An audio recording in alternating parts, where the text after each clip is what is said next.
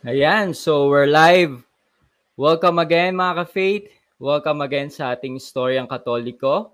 So thank you for tuning in for our our weekly online show, itong Storyang Katoliko.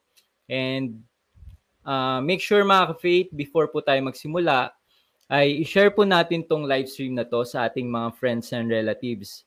Dahil napakaganda po ng ating pag-uusapan for today yung ating magiging uh, guest sharer, yung kanyang naging buhay uh, CFD Kainta uh, President. Ayan, so uh, ibabahagi niya po sa atin yon And also, uh, ibabahagi niya din po sa atin yung uh, regarding sa debosyon ng Our Lady of Light. Ayan, so uh, i-comment nyo mga ka-faith kung saan nyo pinapanood itong live stream natin for today.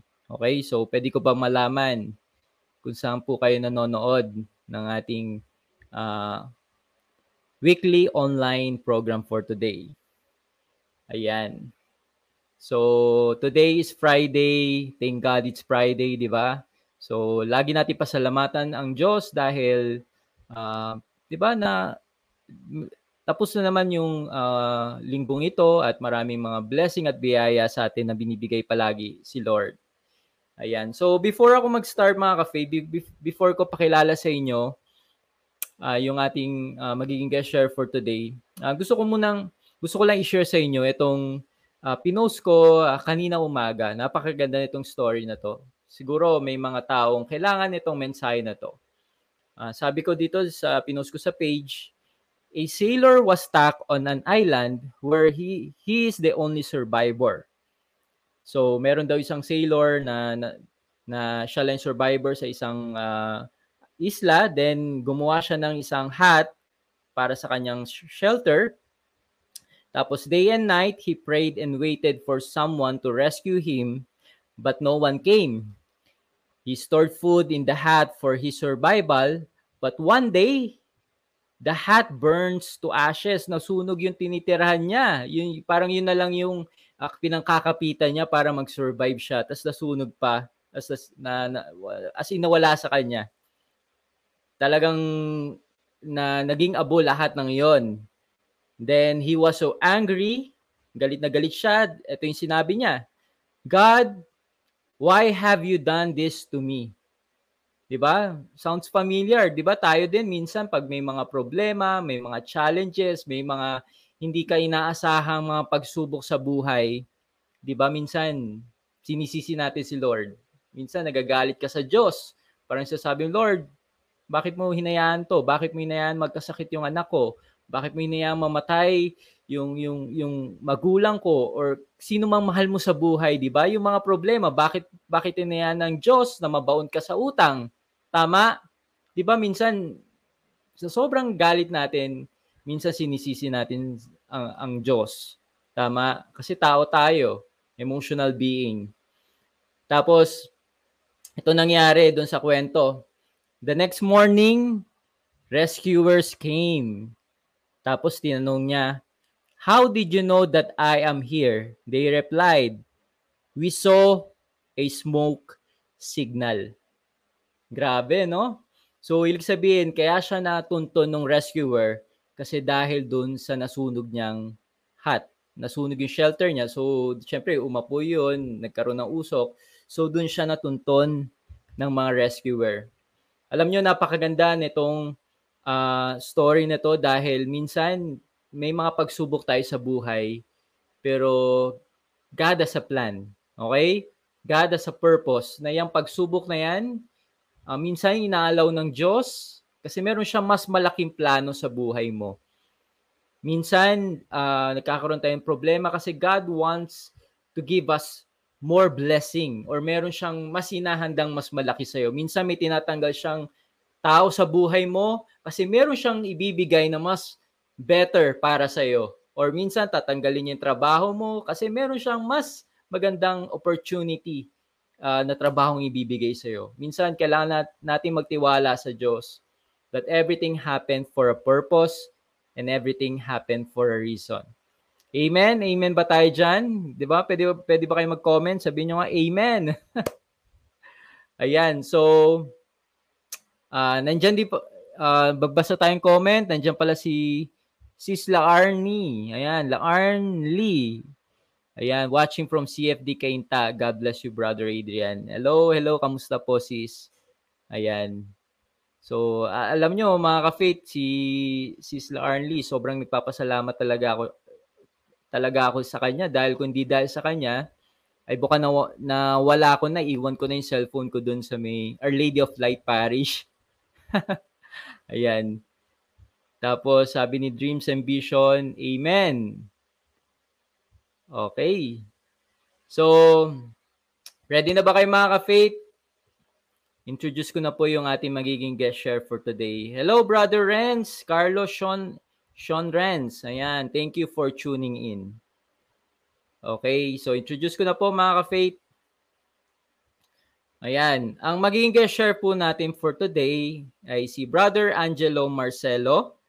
Uh, siya po yung current uh, president ng CFD Kainta. Okay, chapter. Uh, yung alam niyo naman yung CFD, Catholic Faith Defender. Sila po yung uh, magigiting na nagtatanggol sa ating uh, pananampalatayang katoliko. Ayan. Tapos, Uh, isa din po siyang lector and commentator, Psalmist Ministry of Our Lady of Light.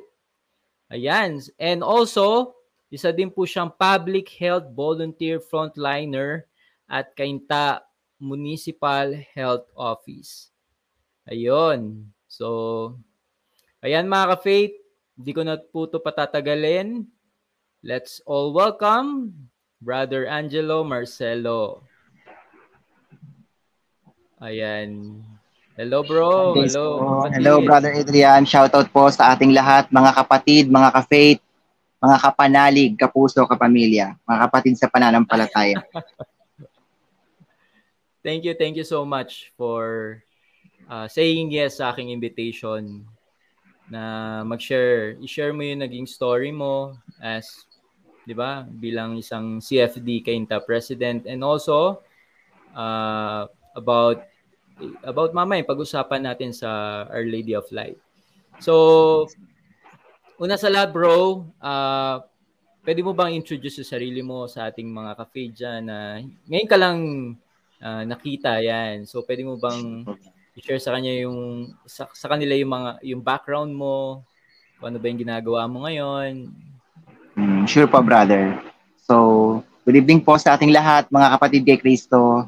Ave Maria, Viva Cristo Rey. So ako po si Brother Angelo Marcelo. You can call me Brother Angelo or Brother Mark po. Pwede po. So ako po ay nagseserve sa aming parokya bilang member po ng lector and commentator psalmist and at the same time, ako po ang kasalukuyang president ng Catholic Faith Defenders Kainta chapter. So dito po sa CFD Rizal, CFD Diocese of Antipolo. So we have different chapters in different towns. So nagtatrabaho po ako sa Kainta Municipal Health Office bilang frontliner sa health po. So nakadesignate po sa Barangay San Roque Health Worker. So Barangay San Roque Health Center. So so doon po umiikot yung aking routine. Nagse-serve kay Lord and at the same time nagse-serve as frontliner. So praise the Lord kasi kahit kailan hindi siya naging conflict. Talagang tinataas ko talaga kay Lord yung pagbo-work ko na habang nagse-serve hindi siya nagbabangga kundi bagkus nababalance ko yung oras ng pagtatrabaho at pagsiserve. And at the same time, may time pang makapag-explore ka, makapag-share ka nung about sa faith natin. Talaga namang pong nakaka-inspire talagang mag-serve kay Lord kasi yung gifts of the Holy Spirit na pagyayaman po natin in a different ways, in a different times. In God's will, in God's perfect timing po, brother. Wow, grabe no. Uh, oh nga, ang pagiging isang uh, frontliner, 'di ba, sa uh, DOH uh, Health Office, medyo challenge 'yan ngayon dahil Totoo po, brother. Uh, pandemic ganyan. So ano ka, 'di ba? Uh, ano bang ginagawa niyo usually diyan sa DOH? Ayun po, brother, dahil nag-pandemic po, dahil nag-pandemic po tayo, nung hindi mga panahon hindi pa po pandemic, more on paperworks So nasa health center po kami, pag wala pong pasyente, paperworks, ibubukod po namin yung immunization program ng mga ng mga baby and at the same time yung din mga prenatal woman, yung postpartum and then yung mga nagpa-family planning, dahil nag-pandemic nga po tayo, may binabasa ating mga vaccine, naging required po kaming mag-duty sa vaccination site. So, nandyan po yung kukunan namin ng blood pressure ang pasyente, check namin ang kanilang temperature, check namin yung kanilang vital signs, and then re-record po ito. Bago po sila humarap sa doktor, na-screen po namin mga frontliner in a proper hmm. protocol po. So, even wow. the hospital, even the health center, dumadaan po sa proper protocol ang health po. Hmm. Kaya saludo Ayun. talaga tayo sa ating mga dakilang frontliner, itong mga bayani ngayong pandemic in COVID-19. And we pray na matapos na rin tong pandemic na to. Ayan.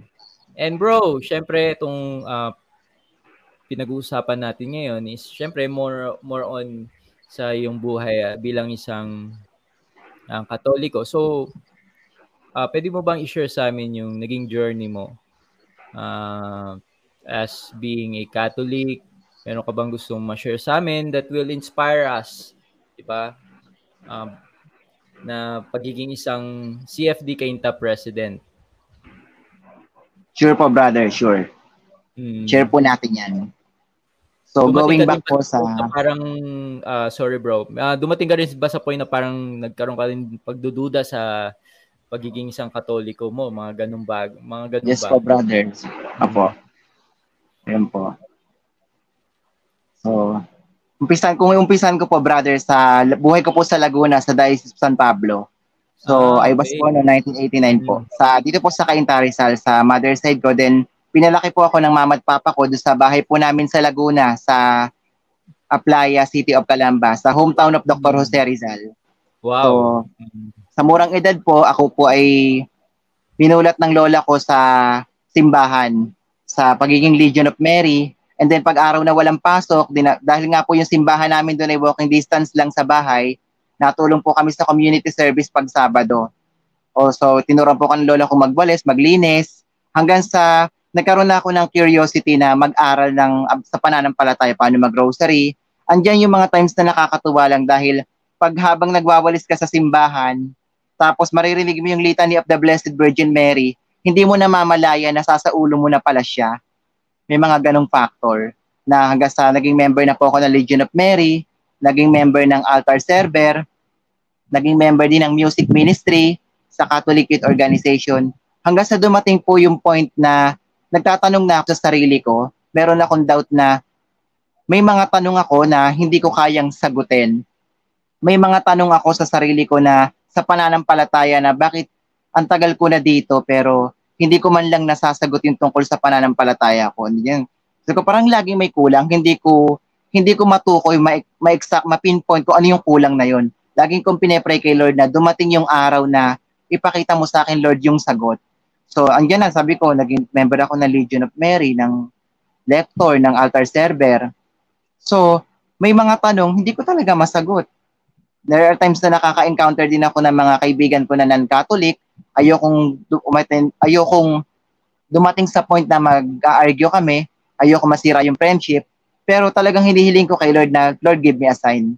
Hanggang sa, ayan, lumago ako, dumago ako sa spirituality ko, naging president ako ng Legion of Mary, 2008, dun po sa parish namin.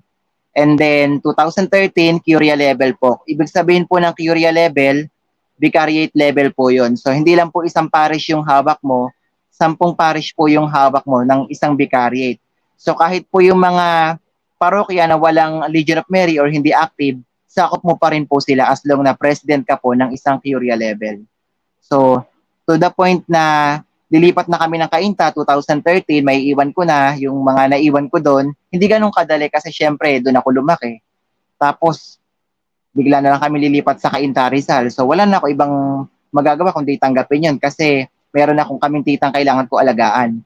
Kailangan pala naming alagaan ng mama ko.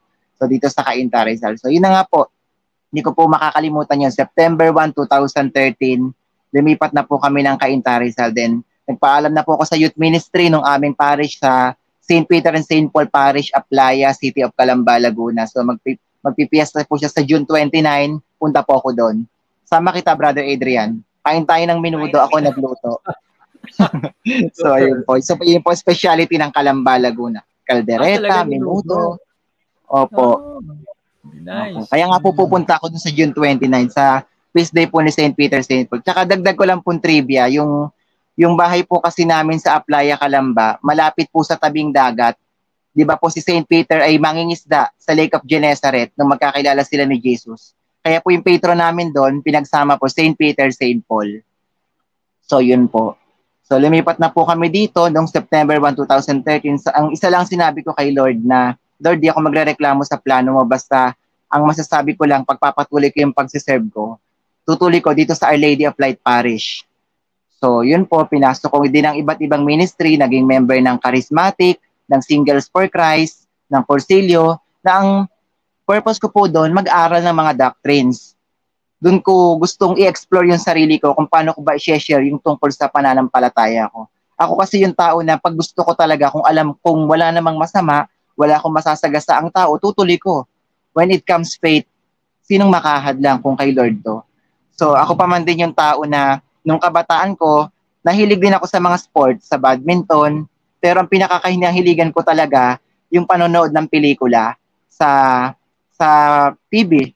Andiyan yung batang 90s po kasi ako, so halos magkaidaran lang kami ni Brother Adrian, 33 years old, age of Jesus Christ. So ayan, So legit pan ako ni Claudine Barreto, ni Jody Ann Santos. Naging artista din ako sa Sinakulo pag Holy Week. Kukunin ako ng director namin, oh. Angelo, ikaw ang Gabriela. Tapos kapag nakakatuwa lang, nakapag-serve na ako ng lector, tapos pag binuksan ko yung cable TV namin at nakita kong palabas si pelikula ni Claudine ni Jody Ann, absent ako, bahala kayo magalit sa akin. A-absent talaga ako, papanoorin ko to kahit napanood ko na to sa sinihan. Pero to the point na hindi sila nagtatanim ng galit sa akin kasi alam nila yung kahinaan ko. Pero pag pag sinabi mo na, o oh, ayan, magba-Bible study tayo, brother, ikaw magli-lead ng prayer o gusto mo ikaw magre-reflect, tatalikuran ko yung usapin ng pelikula, ipa-priority ko tong Bible study kasi kay Lord to. To the point na nandito na ako sa Kainta, dala ko pa rin yung, ano, yung pagkahilig ko sa pelikula na hanggang ngayon, nag, uh, nag-pandemic, nag-movie marathon, kahit napanood na sa sinihan, panoorin pa rin. Kasi ganun akong ka, ka ano eh, kapanati ko sa artista eh, talagang lalo si Claudine, si, si Judy Ann, kapag yan ay umiyak, hindi, hindi pa pumapatak ang luha niyan, nauunahan ko na.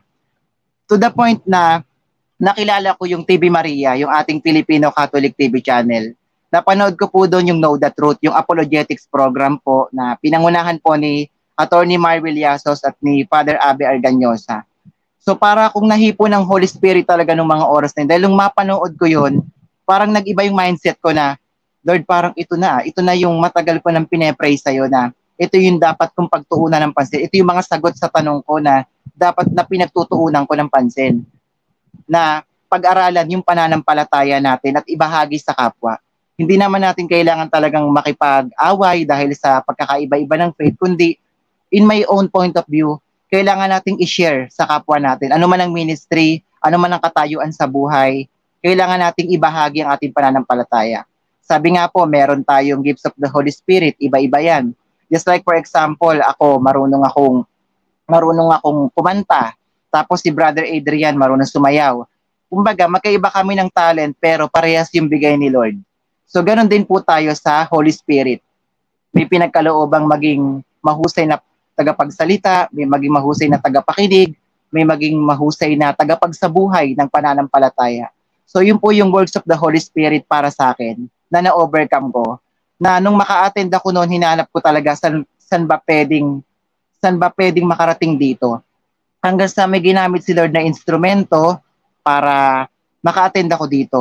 So siya po si Brother Arnold Christian Basaya na nakilala ko po noong 2017 dito po sa Kainta. Taga Kainta din po siya. So official member po siya ng CFD Kainta. So siya po yung nag-encourage sa akin maka-attend sa Oroquieta, Maynila. Biroin nyo po, kailangan pa namin sumakay ng Santolan Recto para lang maka-attend nung nung talk ni Attorney Liaso. So at si Attorney Liaso po isa po siyang Mariologist. So siya po ay idol ko si Attorney. So andyan po yung nasagot yung mga katanungan ko about kay Mama Mary na kapag mga kaibayo natin yung magsasalita laban sa kanya, laging may negative. Pero bakit nga ba? Hanggang sa mga talk niya about Marian Dogma, nagkaroon ng nagkaroon naliwanagan ako, nagkaroon ng mindset ako na kailangan ko talagang pag-aralan yung Catholic faith bago ako magsalita ng against laban sa faith na hindi ko naman nalalaman. And then, ayun nga po, nakilala ko sina Teacher Alex, sina Brother Frol. So, ayun, sakay kami Santolan hanggang Recto, wala pang mga takipang muka kasi hindi pa noon pandemic. So, naka-attend ako noon sa Oroquieta, Maynila, isang beses pa lang pero uuwi ako ng uuwi ako ng marami akong baon sa aking puso at kaisipan na hindi sayang yung pagdalo ko. Kahit nag-ipon ako ng pamasahe, hindi sayang yon Babalik-balikan ko yon Tapos kahit pasabihin ng mga friendship ko na, Oy, hatali ka, mag-movie marathon tayo. Ano palabas niyo kay ganito? Hindi, tsaka na yan. Mas iunahin ko to. Mag-apologetics kami, mas importante ito. Hanggang sa naisipan namin po na magtayo ng chapter dito sa Rizal. At through God's mercy, nagkaroon po yun ng katuparan noong May 2, 2018 So nag-celebrate na nga po ang CFD ng 4 years. So sabay pong pinanganak ang CFD Rizal at CFD Cainta dito po sa province of Rizal, sa Diocese of Antipolo. Noong May 2, 2018 sa Our Lady of Light Parish. Hanggang sa nag-usbong na nga po ang pananampalataya, nagkaroon na po ng mga iba't ibang chapters. So nagkaroon po ang Antipolo, ang Angono, ang Pililia, ang Marikina, at ang iba't iba pa pong chapter, ang Taytay, sa San Lorenzo Ruiz Parish hanggang sa umusbong na nga po. So yun po yung answered prayers mula kay Lord na talaga namang hanggang ngayon pinagpapasalamat ko sa Kanya sa bawat pag-rosary, sa bawat pagdalo ng Holy Mass. Hindi ako nagsasabang ipagpasalamat yun kay Lord kasi talagang minsan may mga bagay talaga na hindi mo hinihingi pero bigla niyang ibibigay in His timing. So nakakatuwa lang po kasi pag usapin ng pananampalataya, handa akong talikuran yung lahat ng mga kinakahiligan ko kasi gusto ko talaga maibahagi ito sa kapwa ko. Andiyan yung 2019, tinulungan ako ni Bishop Noli Buko na maging private caregiver po sa Kawit, Cavite. So andun yung mapapadaan ako sa Our Lady of Fatima Chapel, nakikita ko may nag-Religion of Mary. Sandali ko silang inabala. Sabi ko, sis, pwede po ba ako makinig sa iyo? After nilang, after ko makapakinig sa kanila, ako naman yung nag-share, na-appreciate naman po nila. So, sabi nga po dun sa kanta ng awit ng mission, no, kami hahayo sa iba't ibang dako, hatid ang iyong salita at paglilingkod. Tayo pong mga lingkod, kahit saan man mapunta, dala natin si Kristo. Idambana natin siya sa, kany- sa ating mga puso. Kasi tayo mga binyagan, tayo yung liwanag ng sanlibutan. Eh. Kailangan nating dalhin si Jesus Christ saan man tayo magtungo, saan man dako tayo mapunta. So nakaka-inspired lang po kasi hindi ko akalain na yung mga ganung bagay na ang kinakahiligan ko, matatalikuran ko dahil sa pananampalataya natin. Hanggang ngayon din naman po na pag, pag naboboring ako, nanonood, nagmububi marathon pa din. Pero pag usapin na ng pananampalataya, ayan, bubuksan ko na yung YouTube, manood ako ng apologetics, magbabas, magbabrowse ng catechism, gagawa ng module, share ko sa mga kabataan. Tapos hanggang sa pagiging frontliner ko, nadadala ko siya. May time na break time kami, mapag-uusapan yung tungkol sa faith. May time na Christmas party namin, ako pagdadasalin. Tapos, kahit naman, nakakatuwa lang din po kasi yung aming municipal health office ay member ng Iglesia ni Cristo. Pero pag nagkaroon kami ng Christmas party at tinanong siya nung head nurse, Doc, sino po maglilid ng prayer? Isa lang sasabihin ni Doc G, si Brother Angelo. Nakakatuwa lang kasi talagang walang imposible through the guidance wow. of the Holy Spirit po. Galing, galing. So, ang galing na bro. Mm. Ayun po, Pero, brother. Bilang isang uh, ah, CFD Kainta president, ano ba yung tingin mong um, madalas na din, na re-receive yung attack sa atin sa ating mga katoliko na madalas, madalas yung sinasagot. As of now, brother, yung usual na ano pa mga mga kritisismo kagaya nung sa sacred images, kagaya nung sa pagtawag ng father sa mga pari, bakit di nag-aasawa yung mga pari, bakit kailangan lumapit pa kay Maria kung pwede naman diretso kay Jesus. So mga usual ano po criticism na through the guidance of the Holy Spirit din po na sasagot ng maayos and then nakakatuwa lang din po kasi naiini, naanyayahan din po silang makinig sa mga apologetics kasi meron din po kaming online every Monday, yun po yung messenger room. Meron din po kaming face-to-face every first Wednesday Meron din po kaming via Zoom online tuwing fourth Saturday. So yun po brother. May mga friends akong Muslim. Hanggang ngayon, pinipray ko silin silang makaano, maka, mm. makapakinig. Kasi pag si Mother Mary yung pinag-uusapan, hindi sila nagsasalita ng against, kundi napaka-attentive pa nilang makinig. Yeah, yung mga tropa mga Muslim. Muslim. Mm. Opo. May, hindi nila masyado, hindi talagang mataas yung respeto nila kay kay Mama Mary. Napansin ko nga sa kanila yan. Hmm. Opo, brother. Galing, no? Ay- So, bali, sobrang nakaka-bless lang talaga yung na yung ginagawa mo. Hindi mo lang sa parish yan na yung which- is Our Lady of Light na dadala, pati rin sa trabaho mo, di ba? Sa ano, sa DOH, sa DOH dyan sa may kainta. Opo, brother. Tama ka po. Galing. Mm. Bali, currently, ah, sa mga interested na, kunyari, gusto, mga gusto mag-join ng ah, sa chapter nyo, paano nila pwedeng gawin yun? Or Through pa- social media, brother, nag, meron, meron po kaming social media sa page po ng CFD Rizal Diocese of Antipolo. So doon po kami nagpo-post ng pag invite And then pwede rin pong verbal, pwede rin pong messenger. So wala pa po kasi kaming page dahil konti lang po kaming mga kumikilos sa CFD Kainta, nagpaparami pa lang din po kami. Mm. So yung napaka-attentive naman po ng mga officers. Yung ibang members lang po ay busy sa work pero through other times sumusuporta naman po. So kailangan lang po talaga naming magparami ng member para mas malakas po yung manpower. So yun po Yes. brother. Through social media, brother. Hmm. And we will pray na syempre, i- mas lalo pang i-bless ni Lord yung ginagawa nyo as dyan sa CFD Kainta. At nung na-invite nyo nga ako mag-talk dyan sa inyo, ah, sobrang ah, na-bless din ako dahil ah, such an honor na ah, makilala ko kayo dyan sa may CFD Kainta. Ayan. And thank you for sharing your ano, your your life bilang isang Katoliko at bilang isang CFD. Ayan. And uh, tatalo na tayo sa second part ng interview na to, brother. So currently, kung di niyo po alam mga ka-faith, ay nagsiserve po si Brother Angelo sa Diocesan, Diocesan Shrine ng Our Lady of Light. Di ba? Sa brother. Rizal. So, kung di nyo alam, ang Our Lady of Light po, ito po yan. Yan, siya po yan si Our Lady of Light. Napakaganda nitong ah, image na to ni Mama Mary at yung title niyang Our Lady of Light. Um, pwede mo bang ma-share bro, ano ba yung any insight about Our Lady of Light? Kasi nung pinabless ko to sa isang exorcist priest, hindi siya familiar hindi siya familiar dito. Hindi hindi pa tala, hindi niya alam tong title na to ni Mama Mary. So sa mga hindi familiar, so pwede mo bang ma-share a, ti- a little about a little bit uh, information about Our Lady of Light? Paano ba nabuo Sure, yung image na yan ni Mama Mary? Opo, brother. So, muli po, ito po ang imahe ng Nuestra Señora de la Luz o ang mahal na ina ng kaliwanagan. So, ito po ang patrona ng bayan ng Cainta Rizal. So, pininta po siya ni Maestro Fernando Amorsolo noong taong 1950, brother.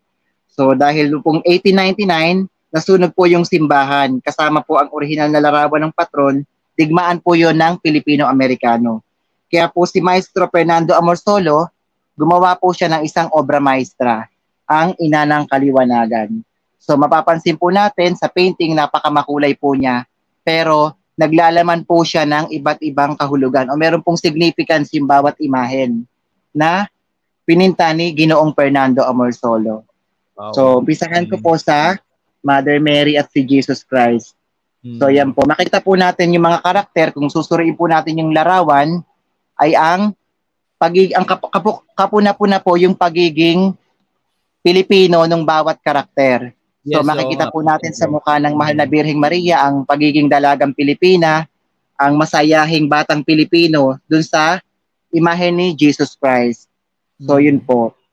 Kasimplihan, kadalisayan, kababaang loob. So, ibig sabihin bro, ah Filipino version itong yung image na yan, no? Yes po, brother. Mm, kasi nakita ko na yung original niyan eh. Mm. Yes po, brother. So, yun po.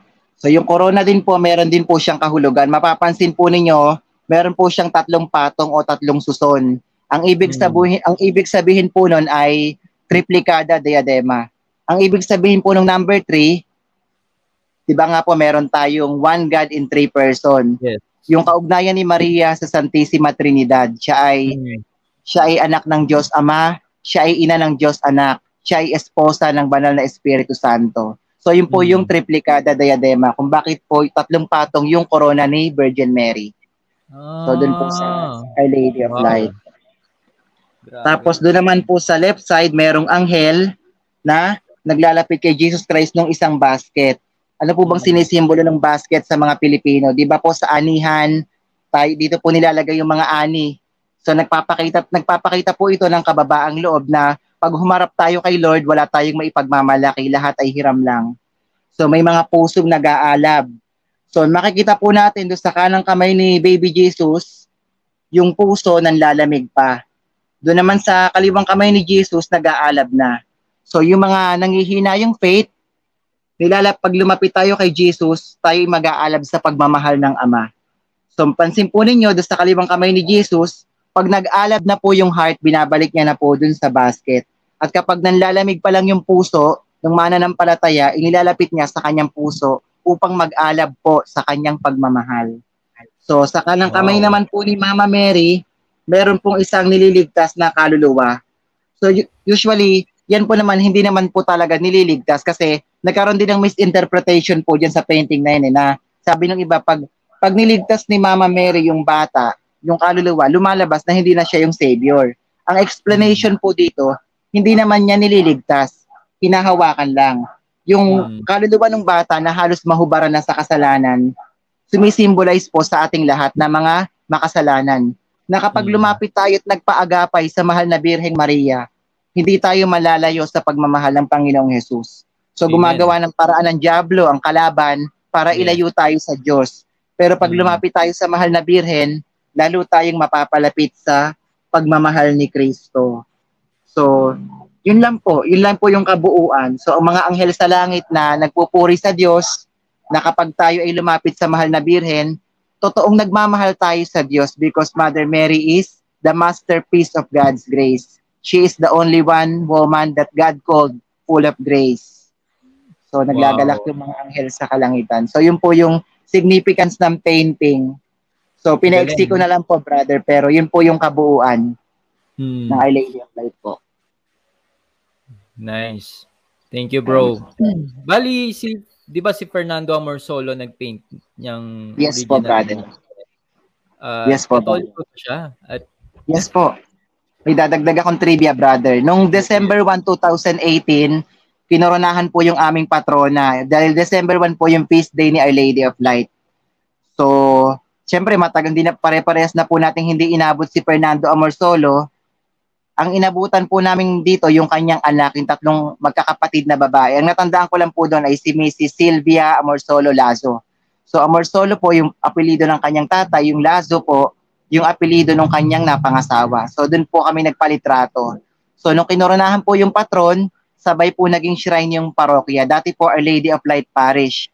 Nung makanonize, nung, I'm sorry, nung, maka, nung makanonical na po, nung makoronahan po yung patron, naging diocesan shrine and parish of Our Lady of Light na po. So, nandun po yung mga Jesuit priests, yung iba't ibang mga iba't ibang mga kaparian sa diocese ng Antipolo, may mga invited priests din po sa ibang diocese. So nandoon po yung ating apostolic nunciature, nuncio, nuncio apostolico, yun po. So nalimutan ko po yung name niya eh, parang something letter G, ganun. So yun po, hindi ko po makakalimutan na nagpa-picture ako kay doon sa tatlong magkakapatid. So mm-hmm. natandaan ko po lang pong pangalan doon sa si Mrs. Sylvia Lazo Amorso, Sylvia Amorsolo Lazo. Mm. So, yung anak po ni Fernando Amorsolo. Wow. Galing. Bali, uh, yung, di ba, yung mismong nakalagay sa altar ng uh, Our Lady of Light, yun yung mismo yung original painting. Yes po, uh, brother. Yun po yung original. Wow. Na nakadamba na po sa mismong altar.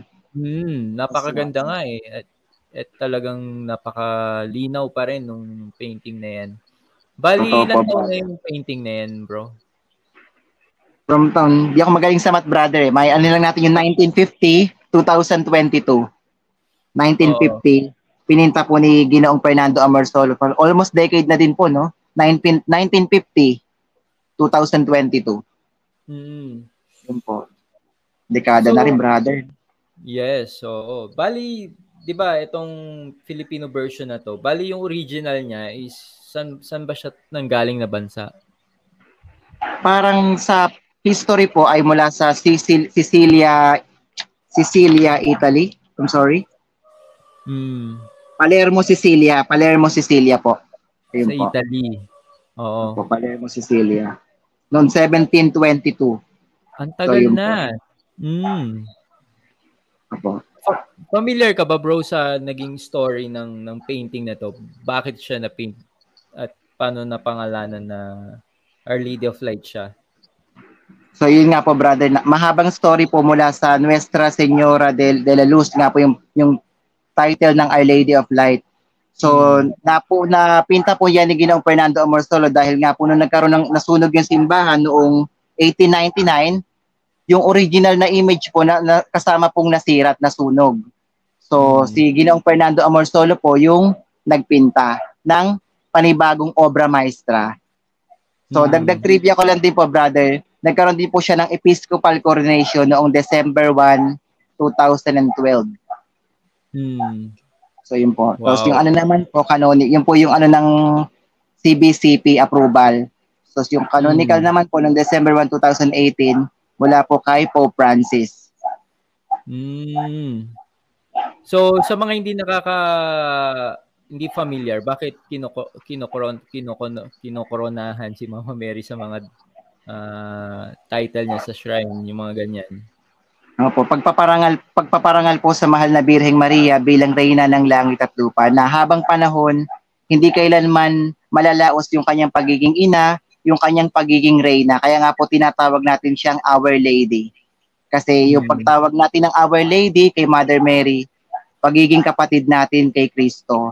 Nung tinawag niyang woman sa Cana, si Mother Mary, nung sinunod natin si Jesus ng pagtawag ng Our Lady, pinaparang, pinaparangalan natin siya bilang ating ina, bilang ating reyna.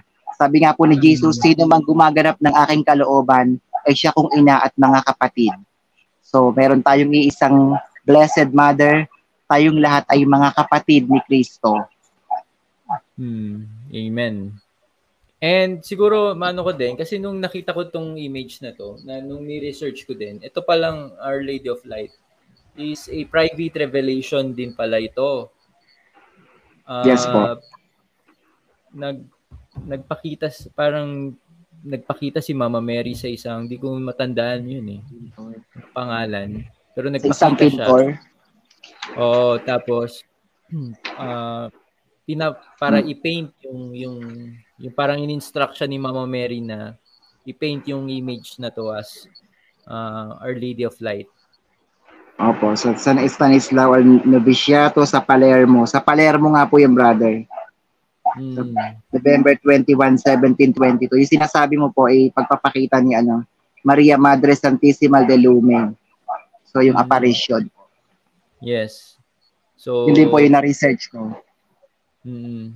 Nakakatuwa lang kasi itong uh, Our Lady of Light, pares parang kung familiar yung mga I'm sure familiar yung mga ka-faith natin dyan about Our Lady of the End Time. So parehas sila ng uh, naging story about itong ano same talaga sila about yung sa nagpakita rin sa isang painter tapos ipipaint pinapaint si si Mama Mary. Ayan. So and also yung grabe yung devotion ng ng mga Pilipino talaga, 'di ba? Pag Tama si po, brother. Uh, pinag-uusapan. Ah, uh, pwede mo po tayo Sige, sige, bro. Tuloy mo, bro. Kaya tayo tinawag na, di ba, brother? Pueblo de Amante de Maria. Bayang yes. sumisinta kay Maria. Amen. Uh, pwede ka bang makashare sa amin, bro? Uh, di ba bilang isang nagsiserve ka dyan sa Our Lady of Light uh, about ano yung tingin mong uh, naging impact sa'yo ni Mama Mary sa buhay mo?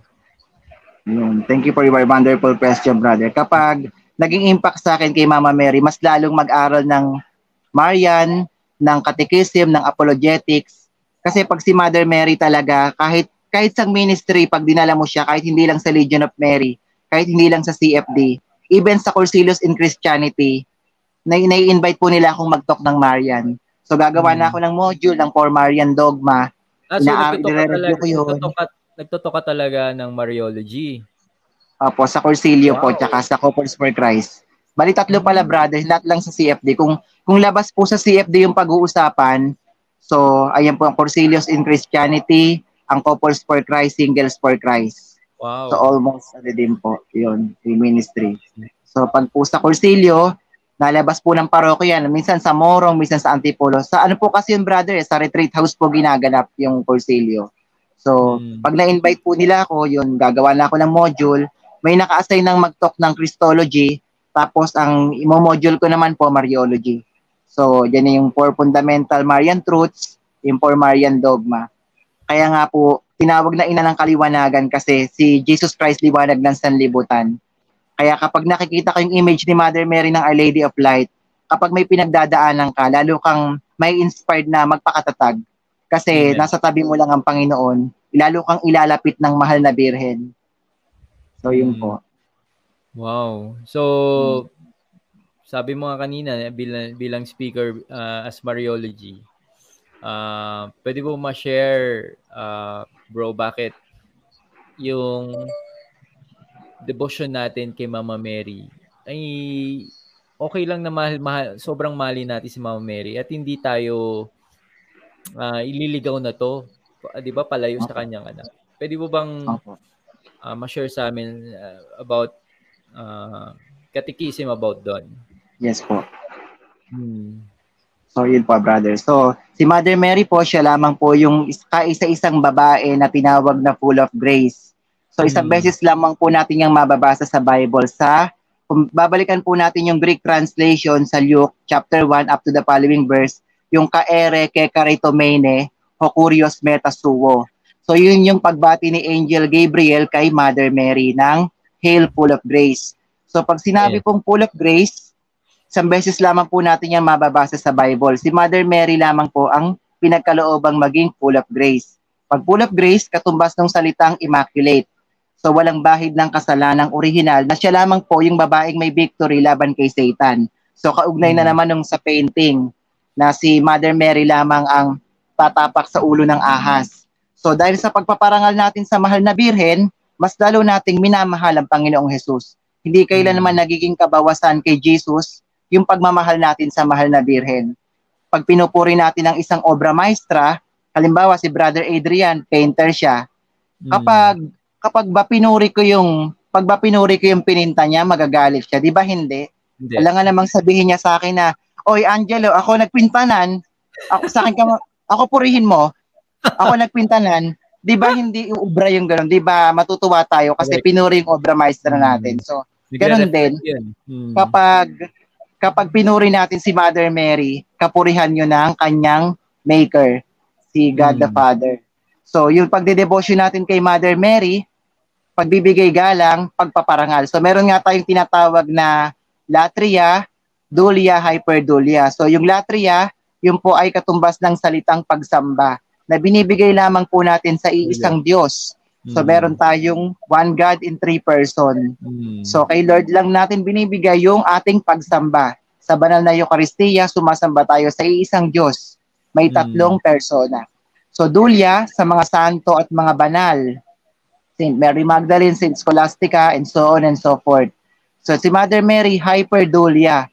Dahil si Mother Mary ay walang kapantay sa mga santo at mga banal. Ulitin ko hmm. nga po, isang beses lamang po nating mababasa yung full of grace sa Bible, yung kaere ke karitomene hokurios metasuo. So may root word na ka kurios metasuo, full of grace, charism. So from the word word charis, full of grace Mother Mary. So siya ay immaculate, siya ay perpetually virgin, She is the mother of God. She is the only one woman assumpted into heaven. She assumed into heaven. Queen of the Most Holy Rosary. At kahit ano pang title yung ibigay natin sa kanya, wag nating ding aalisin yung mga times na nag-iisa lang siya. Kasi may mga nangyayari kasi pag Grand Marian procession, pag may mga nagkakaroon ng misinterpretation, brother eh. May mga hmm. kabataan sabi doon ako sa Our Lady of ano kasi maraming sinag yung maraming magbigay maraming sa Guadalupe kasi maraming magbigay ng blessing. Ay doon ako uh, sa Birhen ng barangay kasi nagtatrabaho ako sa barangay. Kumbaga, doon ako sa Mother of Perpetual Help kasi isa lang naman siya, marami lang siyang titulo. Yes. So syempre, pag Wednesday, nagde-devotion din ako kay Mother of Perpetual Help. Pag tayo ay luluwas mm. ng malalayong probinsya, sino tinatawag natin? Birhen ng Antipolo kasi yung yes. title niya, Our Lady of Peace and Good Voyage. Yes. Tapos si Our Lady of Light naman po, ang patron ng bayan ng Kainta, pag may mga times na hindi tayo makapag-desisyon ng maayos, liwanagan ang ating pag-iisip, kaya ina ng kaliwanagan. Liwanagan sa ating daraanan, sa mga desisyon na ating gagawin sa ating buhay. So, mm. sabi nga, Mother Mary, Our Lady of Light, ito si Jesus Christ ang liwanag ng sanlibutan. So, mm. kalong ng wow. ating mahal na inang Birheng Maria. Mm. O tama so, bro, diba? kasi 'di ba, um madalas 'yan may ano eh, wrong ano eh, uh, wrong no may maling pananaw tayo about doon eh. Na sa dami ng mga 'di ba? Yun usually, hindi siya sabi ibang ano eh, ibang sekta, ba't ang dami-dami yung Mama Mary? 'Di ba? Opo, totoo po, yung mga Marian title. Oo, uh, ano ba yan? Ba't ang dami-dami? Ganyan. So, isang Mama Mary lang naman yung uh, Isa lang. Yung si Mama Mary, parang ang parang analogy diyan, parang nagpapalit lang siya ng damit, nagiging Our Lady of Guadalupe. Through apparitions. 'Di ba?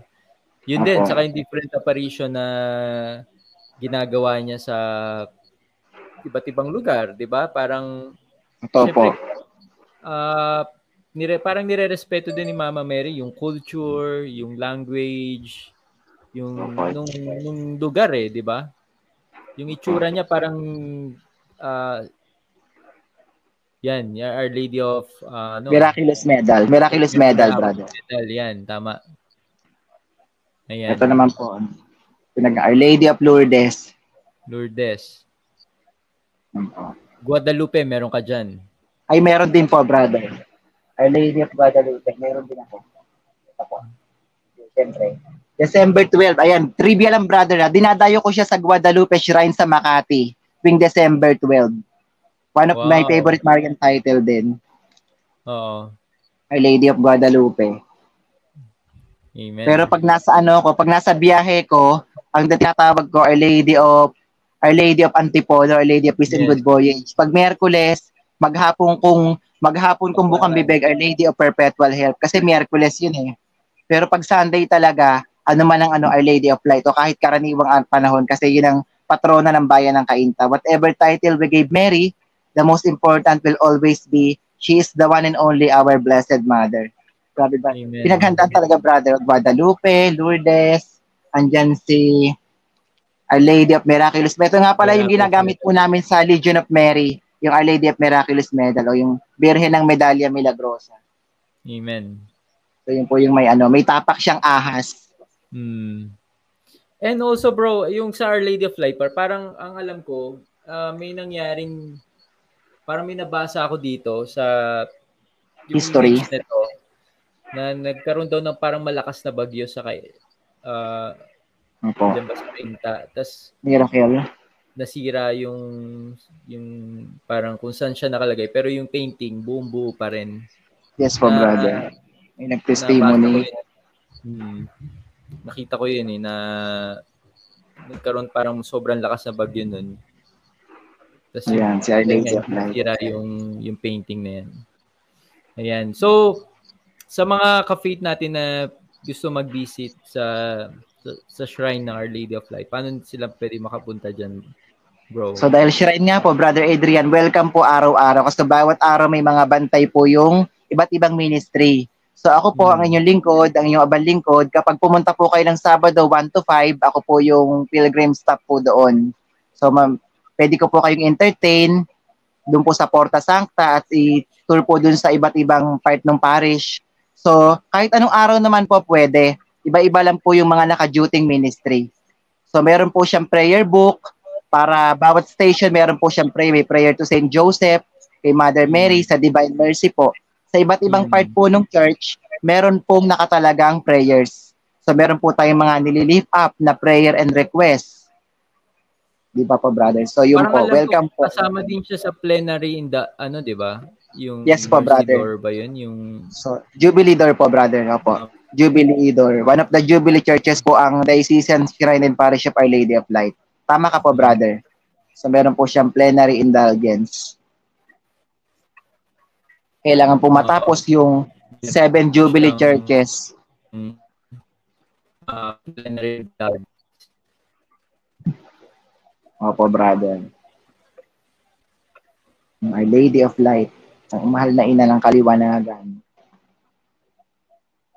So nakakatuwa lang no brother kapag si Mother Mary pinag-uusapan, hindi ko makakalimutan nung kapag in-invite ako sa Corsilio, mm-hmm. kinakabahan akong mag-talk. Pero kapag nag-umpisa ka ng mag-talk, yung mga brothers doon kahit gaano kapasaway, nakikinig talaga sila, napaka-attentive nila. Sabi ko sa kanila, share nyo lang guys. Mm. Share nyo sa ating mga kapwa kapanalig. Kasi tayo, walang iba mm. magtutulungan kundi tayo. Tayo, lahat tayo ay may gift of the Holy Spirit kailangan lang talaga po natin itong pagyamanin sa lahat ng mga makakasalamuhan natin, kahit sa ministry, sa loob at labas ng simbahan. Share natin si Mama Mary, ang kadakilaan ni Lord Jesus Christ. So, yun. Nag-grow tayong lahat. Kasi pinagyayaman natin yung gifts of the Holy Amen. Spirit. Amen. Ayan. So, medyo naglag lang ako kanina.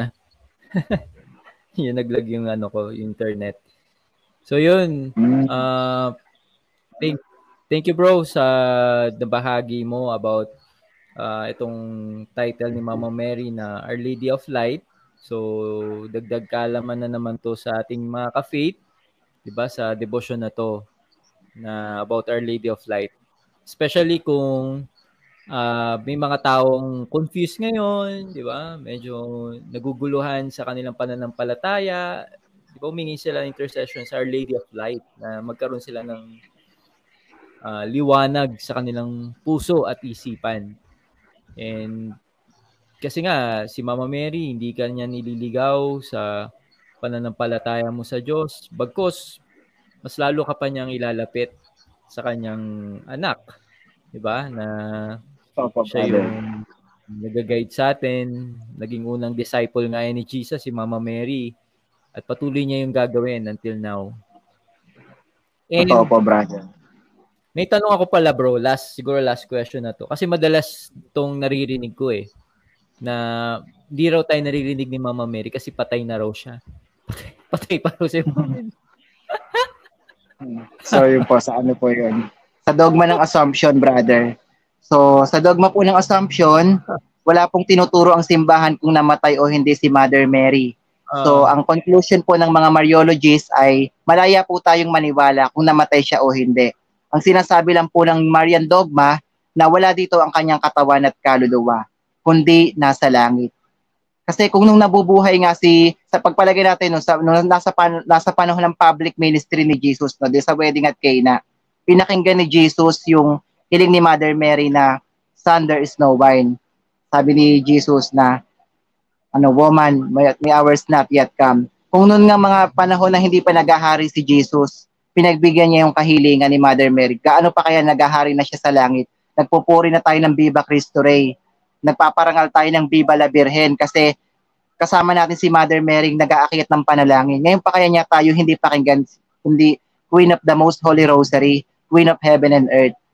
So, doon po sa kaisipan na namatay siya, wala pong tinuturo ang simbahan na namatay si Mother Mary. Ang gusto lang pong bigyang diin ng Marian dogma, malaya tayong maniwala kung namatay siya o hindi. Kaya nga po sa Litany of the Blessed Virgin Mary, di ba, mystical rose o rose ang bulaklak na di mapuspos ng baitang taong halaga. Dahil mismo mga apostol, hindi nagturo na namatay si Mother Mary dahil nung makita nila dun sa higaan, wala na yung katawan. Ang nakita na lang nila ay bed of process. Tapos nung sinerch ko yung history ng Assumption, na-inspired ako kasi yung kanta ni Bon Jovi na Bed of Roses, di ba po romantic yon Ginagamit yun ng mga boys na nanliligaw. Usually kapag nagpo-propose, di ba po yung I wanna lay you down to the bed of roses. Yung pala, yung history nun, si Bon Jovi at ang kanyang family ay devout Catholic. Tapos yung tinutukoy ni Bon oh, Jovi wow. doon, hindi yun hindi yun yung babaeng nililigawan niya kundi si Mother Mary yun na meron kasing lines doon na the Holy Ghost is because si Mother Mary ay spouse of the Holy Spirit. Kaya yung babaeng tinutukoy niya dun sa bed of process, hindi yung girlfriend niya, hindi yung fiance niya, kundi the one and only, the Blessed Virgin Mary, na spouse of the Holy Spirit. Dahil nung mag-assumption, nung inakit siya sa langit, wala nang ibang nakita sa kanyang higaan yung mga apostol, kundi beda process. So yun po, Hmm. yung trivia dun sa assumption. Bro, Thank you sa trivia na yun ah. Si Bon Jovi ah. Ano po yung Catholic Mamaya brother, pakinggan natin yung kantang ano, Beda Process. Kaya pag pag pinapakinggan ko yung kantang yun, si Mother Mary maalala ko. Wow. Kasi nisip ko kasi pag mga rakista, mga ganyan, usually uh, may uh, ibang meaning yung mga kanta nila eh, yung 'di ba?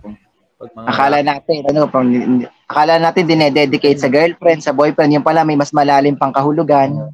eh minsan 'di ba pag mga rock metal mga ganun, although kay Bon Jovi hindi pa naman ganun, 'di ba? Minsan may uh, about sa mga demons, devil, usually yun yung 'di ba?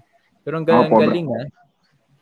Mm, papakinggan ko nga yan. That process. Holy. Ghost, the Holy Ghost is spouse of the Holy Spirit. Ayun. Ayan. Sabi ni Jessie Flores, nagpapagawa ako ng imahe ng Our Lady of Light para may sama sa annual Mar- Marian Pilgrimage dito sa Aklan, Diocese of Calibo. Wow. Mm, wow, so inspired, brother. Naka-inspired si brother, ayan. Our Lady of Light. Para luma- lumaga, talaga yung, ay brother, yung pagdalaw talaga sa parokya, talagang nakakatulong siya sa pagpapalaganap ng devotion. Kasi sabi mo nga kanina, brother, karugtong nung sinabi mo na hindi pa siya masyadong kilala, kaya Hmm. nagtutulungan kaming mga taga-kainta na mga parishioner ng Our Lady of Light upang ipakilala sa panig ng bansa yung Mm, devotion kay Mother Mary, Our Lady of Light. Yes. So yun po, nakakatuwa lang po kasi kahit anong araw at oras bukas yung parokya, may mag may, may mag-entertain pong church worker para sagutin yung mga katanungan. Mm. Kung bibili po ng prayer booklet, meron pong religious store na pwede po tayong bumili ng mga souvenir. So, Mm. ayan, meron tayong Our Lady of Light. So, na, Wow. naalala ko lang, brother, nung nag-talk ka, Mm. nung anniversary na namin, dala ko na yung ano, naku, sa sobrang pag, pag-asikaso sa pagkain, nakulong yung Our Lady of Light dun sa, ano, sa kwarto ng Mother Butler. Pero through God's will, talaga nakarating sa'yo, brother. Nakakatuwa Amen, lang. amen. Ito yun, ito yun. Sobrang ano, Yes, ayan. ah, na-bless talaga ako dito Meron kasi sabi ko ayan. wow. Thank you, Ito thank naman you. for sa- trivia lang nung ano, nung canonical coronation namin all three years ago, yung three years ago nga ba? All mag, magpo-pour na Mm. din, ayan po. Yung Mm. invitation po siya nung canonical, meron pong imahe ng Our Lady of Light, ayan po. Wow. Amen. Photo paper. Hmm. Ayun. So, napakaganda. Napakaganda ng mga binahagi mo, bro.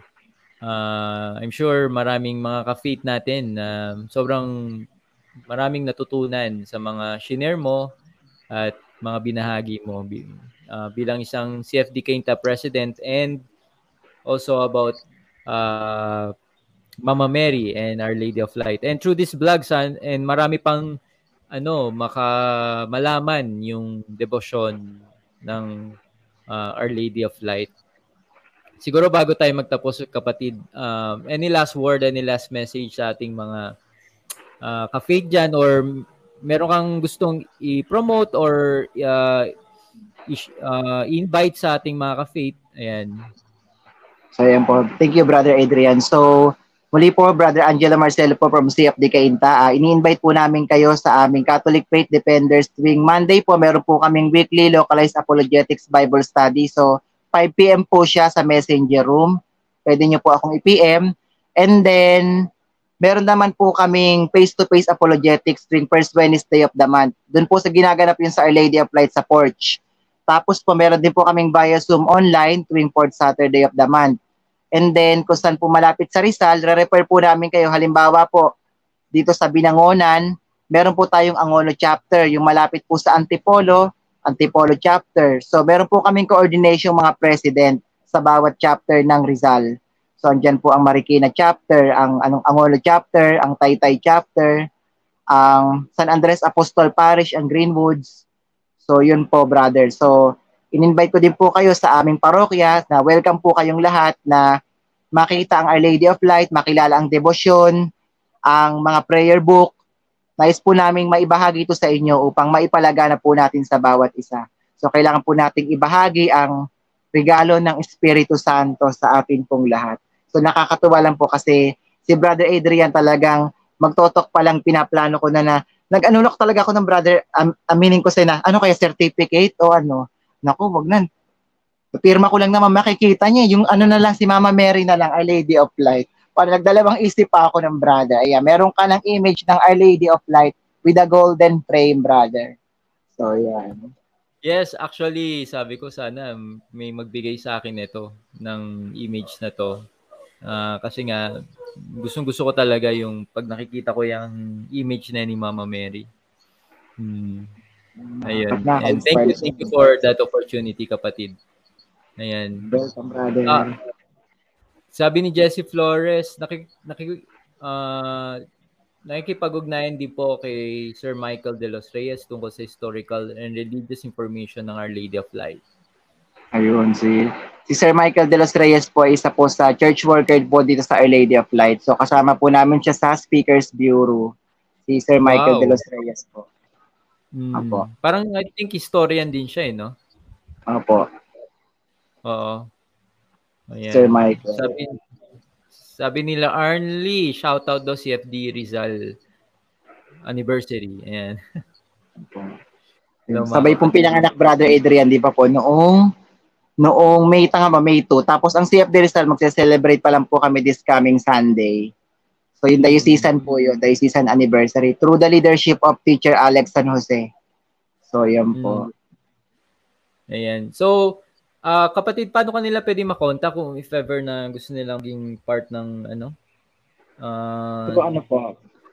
Brother, F- through FB account, through FB account po and yung number ko po, yun na rin po yung number ko sa GCash. Ito po yung FB ko. Ano ko lang po ah. Paano ito, ito, ito, FB niya. Angelo Mark. Ayan po.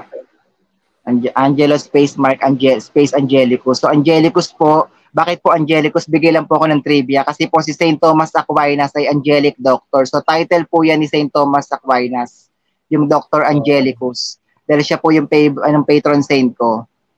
So angelic doctor kasi si St. Thomas Aquinas. So yung pinili kong pangalan sa ano sa screen name sa Facebook, Angelicus. Naalala ko si hmm. intercession ni St. Thomas Aquinas. That's why oh, nga. he is one of my he is one of my favorite saint. Mm, Santo Amen. Tomas de Aquino. And also siguro plug na rin nating uh, bro yung uh, for evangelization and char- charitable works na pwede po kayo mag-donate sa CFD Kainta.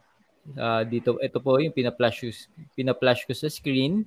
Uh, kung kung saan niyo po pwedeng ma-support anuman pong mga uh, ministry, uh, mga katikisim or mga seminar na pwede pong gawin ng CFD, syempre kailangan din po niya ng, ng funds, kailangan din po nila yon so that they can able to continue their charitable works.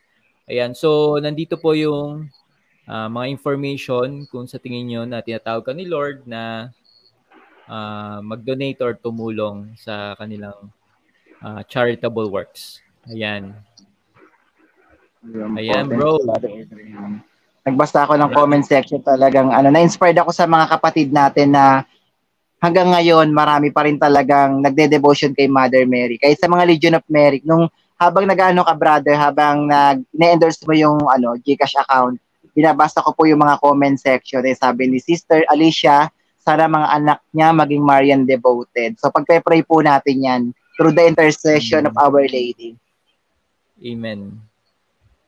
And sabi ni Eileen, napaka-blessed talaga ng Pilipinas and, and daming Marian devoted. I'm one of those. Amen. Diba? Viva hmm. la Virgen. Viva la Virgen, Ave Maria. Yes. Ayun bro, maraming maraming maraming salamat sa opportunity na to at mga nabahagi mo. And thank you so much dahil sa pagpayag mo na i-share yung about your Catholic faith at yung mga nalalaman mo, especially sa kay Mama Mary, di ba? Ayun bro, uh, pwede ba kami humingi ng uh, closing prayer mula sa iyo? Sure po brother, wala pong problema.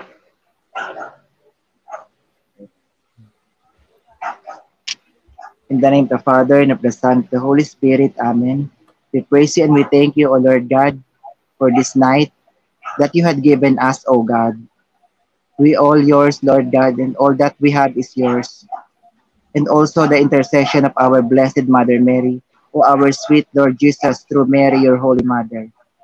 Remember, O most gracious Virgin, Our Lady of Light, that in thy apparitions, thou promised to show pity and compassion to all who loving and trusting thee seek thy help and protection.